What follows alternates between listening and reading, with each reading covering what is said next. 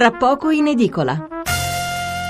Abbiamo in linea il professor Nicola Persico, che insegna economia alla Kellogg School of Management di Chicago. Eh, professor Persico, buonasera.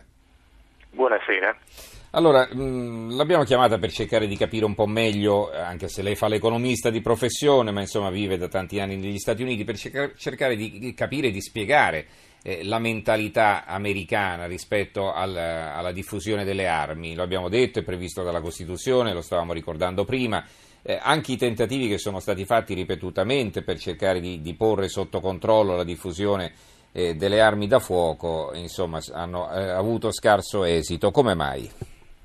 Ma guardi, le dico eh, una cosa curiosa, che eh, la grande maggioranza della popolazione americana, se eh, come, come si vede dalle indagini campionarie, eh, è favorevole almeno a una forma universale di porto d'armi, che è il background check, cioè di, di chiedere prima di darti le armi eh, informazioni sul tuo background. Uh, però uh, quello, diciamo, quello che succede poi è che ci sono meccanismi di, di aggiramento a questa cosa qua che non vengono, che non vengono che, diciamo che non vengono checked, che non vengono uh, controllati uh, e questo è perché eh, praticamente la distribuzione della popolazione negli Stati Uniti eh, non è uguale, eh, cioè ci sono alcuni stati eh, che hanno poca popolazione, ma sono gli stati centrali degli Stati Uniti in cui c'è tanta Uh, c'è tanto supporto per le armi da fuoco, e quindi siccome uh, nel Senato uh, ogni Stato conta uguale, anche se è una popolazione piccola, mm-hmm. uh, allora questi Stati formano un blocco praticamente che supporta uh, le armi da fuoco, ecco. C'è da dire che insomma si è portati a pensare che siano i repubblicani i paladini delle armi, ma per esempio quando Obama pure aveva provato a fare qualcosa si è trovato anche un muro all'interno del suo stesso partito, quindi è abbastanza diffusa insomma come mentalità questa, anche a livello politico è trasversale.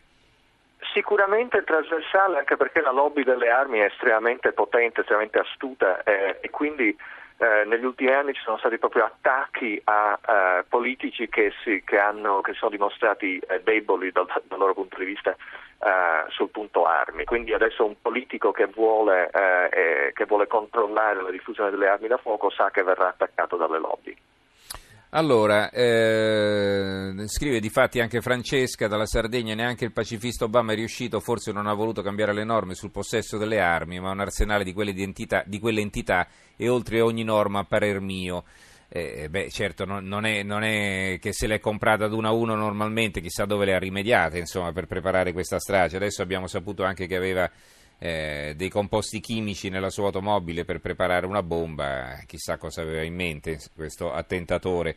E, immagino che non si parli d'altro adesso sui mezzi di informazione, sulle televisioni, no? In America, negli Stati Uniti. Beh, certamente questo è una... È una... È una, diciamo, un evento importantissimo, prima pagina, eccetera, eccetera. Però ricordo tanti altri eventi eh, altrettanto sanguinosi, eh, sparatori nelle scuole, bambini morti, eccetera, e nonostante questo nulla ne è venuto fuori dal punto di vista di controllo delle armi in seguito. Allora, Marina da Venezia, mi domando come sia possibile che nessuno si sia accorto dell'acquisto di tutte queste armi, i parenti o gli amici, e come abbia potuto portarle tutte in albergo. Pare che abbia disattivato anche una telecamera, non so se lo ha sentito anche lei, perché poi qui rimbalzano le agenzie, eh, disattivato una telecamera in corridoio proprio per poterle portare eh, tranquillamente in stanza queste armi. Non so se risponde a verità eh, questa indiscrezione, prego.